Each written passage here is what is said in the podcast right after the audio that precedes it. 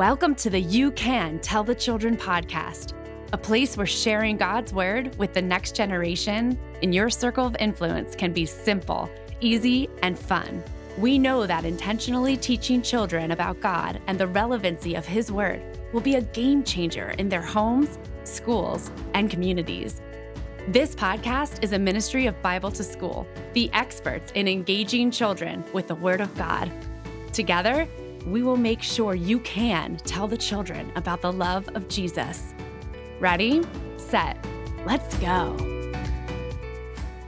Welcome back to the You Can Tell the Children podcast. I'm your host, Meredith Steidler, and this is episode 69.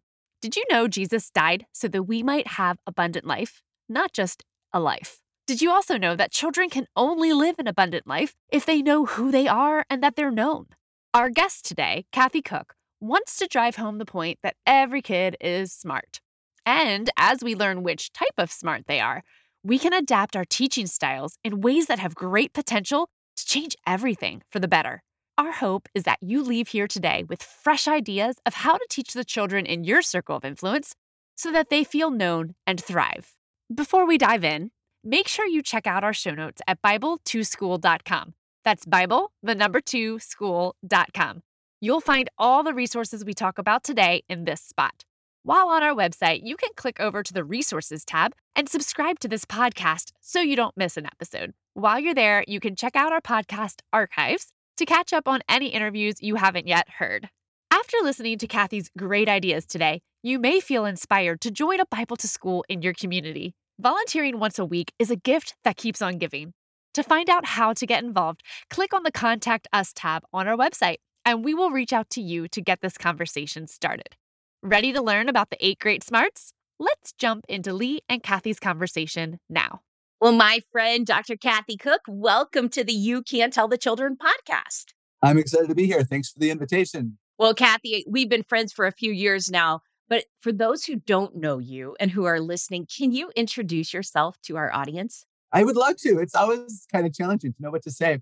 So I live in Fort Worth, Texas. My ministry is called Celebrate Kids, and we are 31 years old, which is amazing. I'm a former teacher, coach, school board member, university professor, but called to work with uh, parents, educators, and kids of all ages in school and church and convention settings. We love to help parents know their children well and raise the children they were given, not the children they wish they had. And mm. the same thing would be true for teachers and for those of you who work here with these third to fifth graders that we would know them and they would feel known in our presence because it changes them when they feel known, right? So I could go on and on, but we're just happy to be here.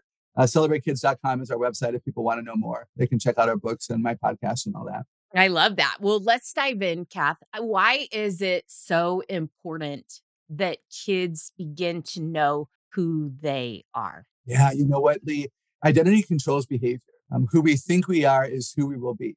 If you think about your last 24 hours, your thought life, your belief system caused you to behave in the ways that you behaved. And the earlier the children know truths about themselves, both the weaknesses that they can work on or the weaknesses that are a part of their world, and then the strengths, you know, the better off they're going to be. For believers, our identity is in Christ. And we know that changes everything. That allows us to, you know, repel the darts of the devil and, you know, to live with integrity. For kids who aren't yet saved, they still need to know. All you know they're creative and talented and smart and beautiful and delightful and wanted and all i mean i could go on and on and on. It changes you when you are known. You have confidence right? Yeah. So kathy when you figured this out this truth of our identity was relevant not just to believing kids but also kids who don't have access to the gospel yet. I wonder where you decided to start that teaching about identity. Yeah, that's an it, well, that's a great question. I started teaching when I was a university professor a model about security, identity, belonging, purpose, and competence. And I did not start with the scripture. It was a secular program that I was doing as a professor on campus. And every time I taught it, security, who can I trust? Identity, who am I? Belonging, who wants me? Purpose, why am I alive? And competence, what do I do well? Every time I taught it, I knew the gospel was missing. And it took all the self control in me to not mm. go. Now, I legally could go places, and I did. I would say things like, now for me, my identity in Christ, because I'm a believer in the Lord Jesus Christ and a Bible reader, that's most important for me. What's most important for you? But I always felt like I was cheating the system, right? Like they weren't getting the whole of the truth. And I saw that identity, identity mattered. It's second in, in the list of five, but it controls so much. If I don't know who I am, I don't know who I will trust. If I don't know who I can trust, I don't know who I am. If I don't know who I am, I don't know how to have relationships because I don't know what to say when somebody says, Tell me about yourself. Well, you know, you tell me about you. No, it's just, and I don't know why I'm alive. Why did God bother making me? If I don't know that I'm a word smart wordsmith, then I don't believe I can be a writer. Right. And you know. I'm a mm. writer. And so it just changes us. And, and Lee, too many of our kids think they're stupid. They think they're ugly. They think they're the non important one in, in a family, sadly, maybe because of the way they're treated. They feel lost. Like when you interview them, you say, Tell me about yourself. Like it's not good. Many of them will start. The first five things they say are, are weaknesses that they have, mm. that they've mm. been told over and over again that they have. And so, and you know that I went from that understanding then to really this identity that we're smart in these eight different ways. And I watched that just revolutionize everything from the the adult who's always doubted it down to the little kid who thinks, well, no, but I don't I don't earn A's. I'm not smart. No, you are smart. Let me let me prove it to you. So much fun. I love what you have taught me about the different levels, degrees, or ways to be smart. It has absolutely changed the way we parent. I live at a Christian camp and conference center. It's changed the way I interact with people who come through the camp. It has made a huge difference in my life. And I really, really wanted our audience to hear it today that there are many different ways to be smart. So, why don't you dive in, Kathy, and tell us about the eight great smarts? I would love to do that. So, let me start with just listing all eight for those who are not familiar with it. And if they've got a pen and paper, they can even jot this down. And then I'll go back and elaborate and, and kick it back to you. So, we're word smart. We think with words. When we're excited, we probably talk. So that's the first one. And there is an order here that I'll explain in a minute. So word smart, we think with words. Uh, logic smart, we think with questions. And when we're excited, we probably ask more questions. So these are the kids who interrupt our lessons by putting their hand up in the air. And we might think that the question is irrelevant, but to them, it is how they are thinking. Uh, the third one is picture smart. We think with our eyes. We think in pictures, both on paper and in our mind. We tend to be more visually imaginative than the others. So we are the ones who might know what Jesus looks like because we've seen him when we walk with him as he is our shepherd. So mm-hmm. don't dismiss that. Uh, the fourth one is music smart. We think with rhythms and melodies. If you excite us, we probably make music. Uh, sometimes it's irritating. We can talk about that in a minute. And then we have body smart. And when we are being body smart, we think with movement and touch. So we're the ones that are told, you know, sit down, sit down, put that down and look at me. These are kids who think with movement. And then uh, number six is nature smart. These are the children who think with patterns. That's how they know it's an elm tree and not an oak tree because they remember the shape of something. It's a, it's a marvelous way to be smart. They would rather be outdoors than indoors, and that's where they want to go when they're excited. So these kids might stare out the window at the bird while you're trying to get their attention about God created that bird out there. And then uh, the last two, super significant. Uh, number seven is people smart. We are the people who think with other people. You and I are doing it right now on the radio. We did not script this. I trusted that you would ask the questions you wanted to and that I would be able to answer. People smart people think with other people. And Lee, we're also the ones who are good at reading body language. And so we are the kids who can tell if the teacher is mad or sad, happy or glad. And if you're a teacher who's people smart, you can tell which kid is going to get into trouble before she gets into trouble mm-hmm. because you have that ability to, to, to, read their body language. And then number eight is self smart. It's kind of the exact opposite. And when we are being self smart, we think deeply inside of ourselves. And we love to relate learning to life. We have deep thoughts. We can appear to be slow. These children are the ones who tell me that they don't feel smart because everything takes effort to think of. So you might ask a child a question that you think is rather easy. And if the child is self smart, she's going deeply inside of herself, practicing it, making sure it's right before she speaks. And if we don't give them time, they, of course, do feel stupid. So those are the eight. And before I kick it back to you, let me tell you two things. Everybody has the capacity for all eight. And I maybe should have said that, but maybe people are thinking, no, I don't have that. I don't have that. No, my little Julie doesn't have that. No, all of us have the capacity for all eight. Now, the earlier they're awakened, the greater the likelihood that they will be a strength for a lifetime. I'm excited to be here because you guys are working with the third to fifth graders.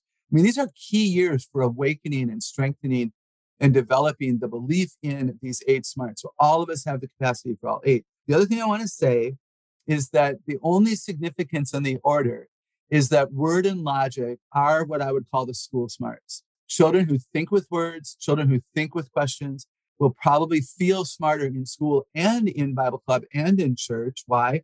Because we, we're talking, we're listening, we're reading, we're writing, we're asking, and we're answering questions. So these children think well of themselves in that, that school block. But how many of us, Lee, know people who did really well in school and are not doing well in life? Mm-hmm. Right. And yep. you know the opposite people who were really struggling in school, like school was not their safe place, but life has been just good for them. That's evidence that all eight of these matter. And what we believe at Celebrate Kids is that Jesus died, that we took our sins upon himself, that we would have an abundant life, not just a life. And that abundance comes in part from believing his generosity toward us and that all eight of these really, really do matter. So that's a significant statement. I think for your clubbers, these third to fifth graders and the men and women who serve them so beautifully, word and logic are uh, significant and the others might get them into trouble. You know, you're moving too much, you're doodling too much, you're talking too much. But again, we don't want to paralyze out of a child a gift that God's given them. Mm. So they mm. need boundaries for obedience. They need to be supported and loved in that. But what are you thinking? Let me let me kick it back to you.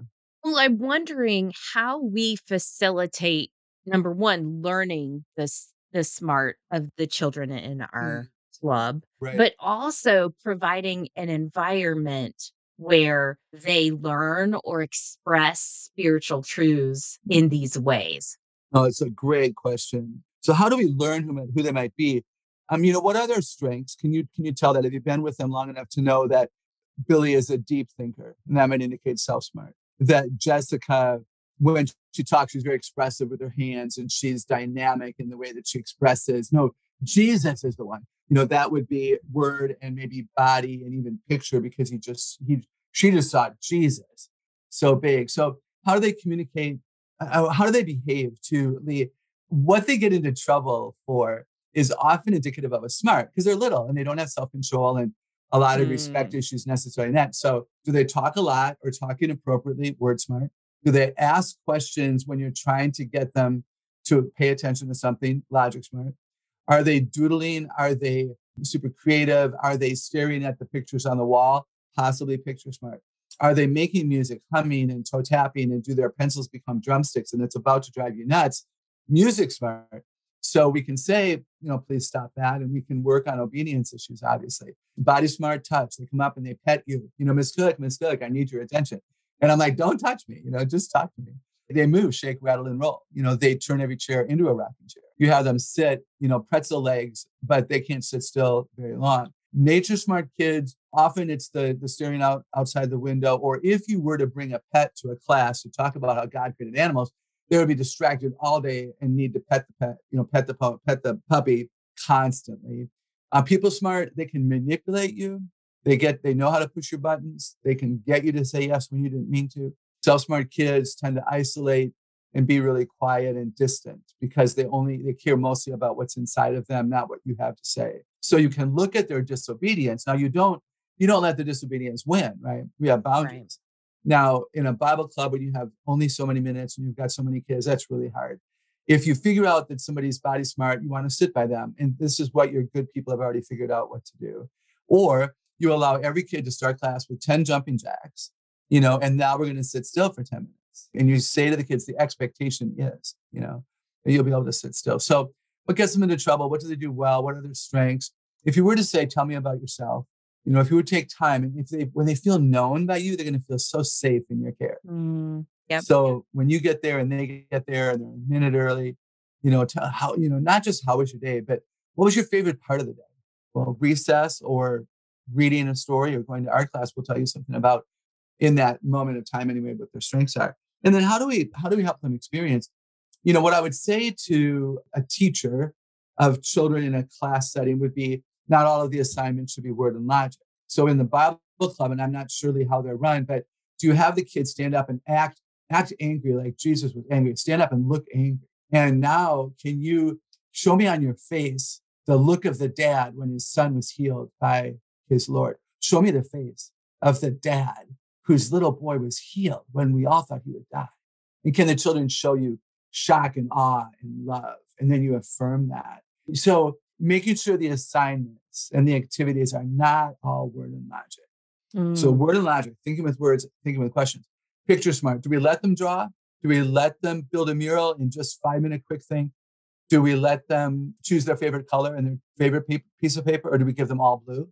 Now it takes more mm. time to let them choose, but that honors the children. A music smart, do we let them, you know, like M I S S I S S I P P I? You could be about to die and you will know how to spell that word. Yeah. You yep. So can we do the same thing with, you know, Jesus loved me? This I know. Everybody say it after me. Jesus loves me. And they all say, Jesus loves me. This I know. This I know. See, Jesus loves me. This I know is different from Jesus loves me. This I know. Yep. Right. Now that's word and music because you gave a little bit of a rhythm and a little bit of a of a melody to that. Body smart again. Stand up if you believe me. Sit down if you don't. Ooh, yep. Stand up if you want to know more about this. And let seven kids stand up and seven kids sit down. There's no shame in that, but let them move and let them try. Lee, when, when I speak, I often have my adult audiences raise your hand yep. if you're on board with this idea you know and and i do that it's a, it's affirming for me I, I, it helps me know as a speaker whether or not i've come across clearly but i'm not really doing that for them because if they raise their hand that they're going to make a commitment to try that idea then when they get home as a homeschool mom or they get, they get to the classroom or the pastor gets down to the children's church excuse me they remember in the heat of the battle wait i committed to that so that's a simple thing we can do um, nature smart thinking of patterns allowing kids to maybe specifically draw and relate to the nature part of the of the verse. People smart, turn to your neighbor and in 30 seconds, very quickly, tell them your favorite part of the story. Ready? Go. And you're counting. You have your phone set to 30 seconds. And at 25, you start going five, four, three, two, one. And then you continue your teaching. Now, if you do that often enough, little third, fourth, and fifth graders, they can handle that. 30 mm-hmm. seconds, it's called a quick thing. Turn to your neighbor, share your best idea. And then when, when it's back to me, it's back to me. And you can train your children to be obedient to that. And those people smart kids will be like, oh, she had a different idea. I liked her idea better than my idea. Or what if, you know, Johnny turned to Jessica and they had the same, they had different ideas and they were great, or the same idea and they were great. Self smart, best way for self smart. Harriet, I want you to think about what do you believe Jesus' motivation was? So I've, I've, we've talked the story. We've talked a little bit about the story. I'm going to give you about 20 seconds of silence. I want you to go inside your head and think about what do you think his motivation was? You know, we talked about how you're motivated sometimes to be obedient and not. Sometimes you, you're, you know, really motivated to do a one assignment and not another. We've talked about motivation. So 20 seconds, everybody think inside your head, go. And they know you're watching your phone, which is your stopwatch. Five, four, three, two, one. And then what's interesting for SelfSmart, you can just go on and not even have them participate out loud because it's the purpose is to make a commitment. Mm, or if mm, you yeah. want to, if you want to at that moment, you can say, I'd love to hear from three of you. Or I do a lot of stuff with kids, like if you're wearing long sleeves, you can, you get to talk now. You know, I can have a go fish pile of, of, of colors and I choose purple. Anybody wearing purple? It's your turn to talk. And that way, everybody has an equal chance to participate, not just the word smart, logic smart kids who are the ones who tend to call to raise their hand. Does that make oh. sense? Oh, I think it's fantastically helpful. Let's pause right now and take a question from one of our Bible2School kids. God knows my name? We've been exploring why it is so important to tell our children about the amazing God we worship. Our children ask great spiritual questions, and this one in particular points to the need in all of us to be known by our Creator, that He knows our name. When children don't hear and know about God, they go looking for their identity in things of this world, which never fill the longing in their hearts. What a privilege we have to introduce children to their Creator and Savior. Yes, God does know your name. So I imagine that if we have a classroom full of 30 to 40 kids, that the majority of them do not have a biblical worldview now. We know that from Barna. I, was just talking to someone else who said Barna just indicated 1% biblical worldview among them, which means that most likely their parents have not taught them biblical worldview. They're probably at the same time not versed in how to express to their children their smarts.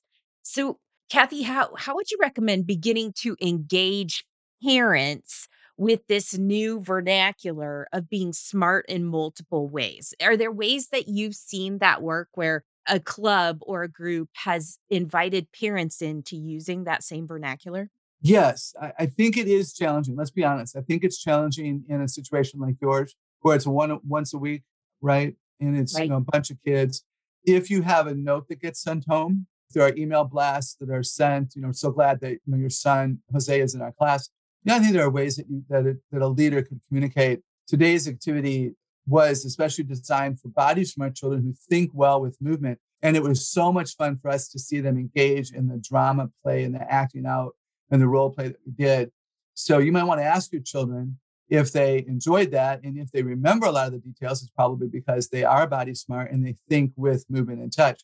So that could be a an effective and somewhat subtle backhanded way to impress them. You know, honestly, and it's it's not about my book, but I will say that people who have read my book, Eight Great Smarts, Yep. or have heard the interviews I've done on Focus on the Family, which are still on the Focus on the Family website, I think that's you know super helpful, super practical. I think that what I love to do, Lee, I, and I don't know if this is realistic, my friend, but I love to empower children to go home and explain it to their parents. Hmm. So if you, as a club leader, are doing a picture smart activity, you know, it's it's it, involved a, a mural of whatever, or they were each going to draw a thing that they are grateful that God. Maybe we're talking about gratitude in November, and let's draw something that you're especially grateful for, and then you give every kid a chance to explain it to three other kids in a small group, and they take that home, and you empower the children to explain. The teacher didn't have us talk about what we were grateful for. We got to draw it, and that's because some of us think really well with pictures in our head. Hmm. I mean, that that's a cool thing to do. You know, Kathy, I think it's been probably five or maybe six years ago that you taught me about the eight great smarts. And the gift of that was that I realized okay, not only are there eight great smarts in me and in my children, but there's got to be a number of ways to be a good parent. So I was talking about this with a friend and I said, I hate playing Legos. I am terrible at Legos. And for whatever reason, getting on the floor equated to being a great mom. You know, like, so I don't like Legos, therefore I'm not a great mom. But the truth is, is that I love and am good at reading to kids, my kids, you know, and so I didn't need to play Legos all the time. Occasionally, because we have to do all the things, but because I, as a mom, am word smart and really, I'd say more contemplative in nature, creative, asking questions, logic smart. I try to find ways to engage my kids that way because I can't be all of these things all the time. Matter of fact, craft time gives me hives. I appreciate your vulnerability, and I've heard that from a lot of moms. I think it's really important that we begin to identify the the smarts not only in our children but also in us and play to those smarts as often as possible. Yeah, I love that. You can do it as a mom, and you can do it as a club leader. And what you're saying is a really, really good point for our listeners because if somebody has chosen to volunteer and take go into this space in your program, and maybe they're not terribly word in logic, that's why they're stressed and that's why they're exhausted more so than a colleague who teaches. And it, let's say you want to add somebody to your team, and maybe crafts give you hives if you have a craft time in your club. So you recruit somebody who enjoys working with their hands. And you don't have to say, you know, I, I want I want to recruit you if you're picture smart, because they might not know what that is. But you would say in your email or in your phone calls, we're especially looking to add somebody to our team who enjoys doing the hands-on activity with the children because you know that that's maybe not your strength. Now you know you're looking for somebody who's picture smart and body smart. They don't necessarily have to know that. Legos is also logic smart, by the way. Legos is logic smart. I love that. Well, Dr. Kathy, before we let go of you, you just released a book on resilience. And I can't think of a better time to talk about resilience than in light of our coming out of the pandemic and beginning to see this mental health epidemic bear incredible fruit, even in the lives of our third through fifth graders. Why is resilience relative in third through fifth graders, even at this like tender young age? Right. Appreciate the question. And I wrote the book because I didn't want kids to be defined by what they did not have. And that's what I saw the pandemic doing. They were aware of their loss and they weren't aware of their victory. So your third and fifth graders, resiliency, standing back up after being knocked down. The world's a tough place. There's bullies. You don't earn the A on a score. You don't make the soccer team. You know, life isn't always easy and fair. And so to teach children to try again, that's our that's our ministry to them. You didn't memorize the Bible verse exactly right. You can do it next week. You know, try differently. Don't try harder, try differently. Recovering readily from trauma. That's the definition. Recovering readily from difficulty, from disappointment, being able to come back, be able to, I used to say bounce back, but most of us aren't like Tigger. It's not a bouncing back, it's a coming back. It's a maybe a bouncing forward, even beyond the despair that we found ourselves in. It's believing, Lee, it's believing that I'm worth the effort. So children who are not resilient don't believe well of themselves.